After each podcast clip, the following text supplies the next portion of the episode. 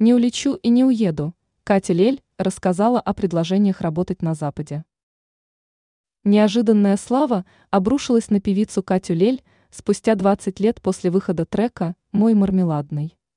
В соцсетях завирусилась песня, которая неожиданно попала в мировые чарты, обретя популярность среди иностранцев.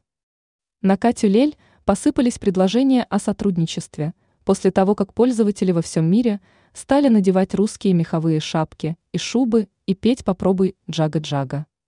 Лель уверена, что хит обрел мировую известность из-за того, что сейчас наступило время России. Артистка поделилась с Стархит, что с ней связались студии Universal и Sony Music. Певица предлагают сотрудничество. Звезда российской эстрады заявила, что не планирует покидать Россию ради заработков на Западе. Многие переживают, что я уеду, но нет, я патриот своей страны, призналась Лель, чтобы успокоить фанатов.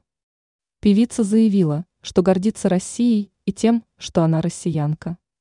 Лель предсказала стране прорывы и скачки мирового масштаба в будущем.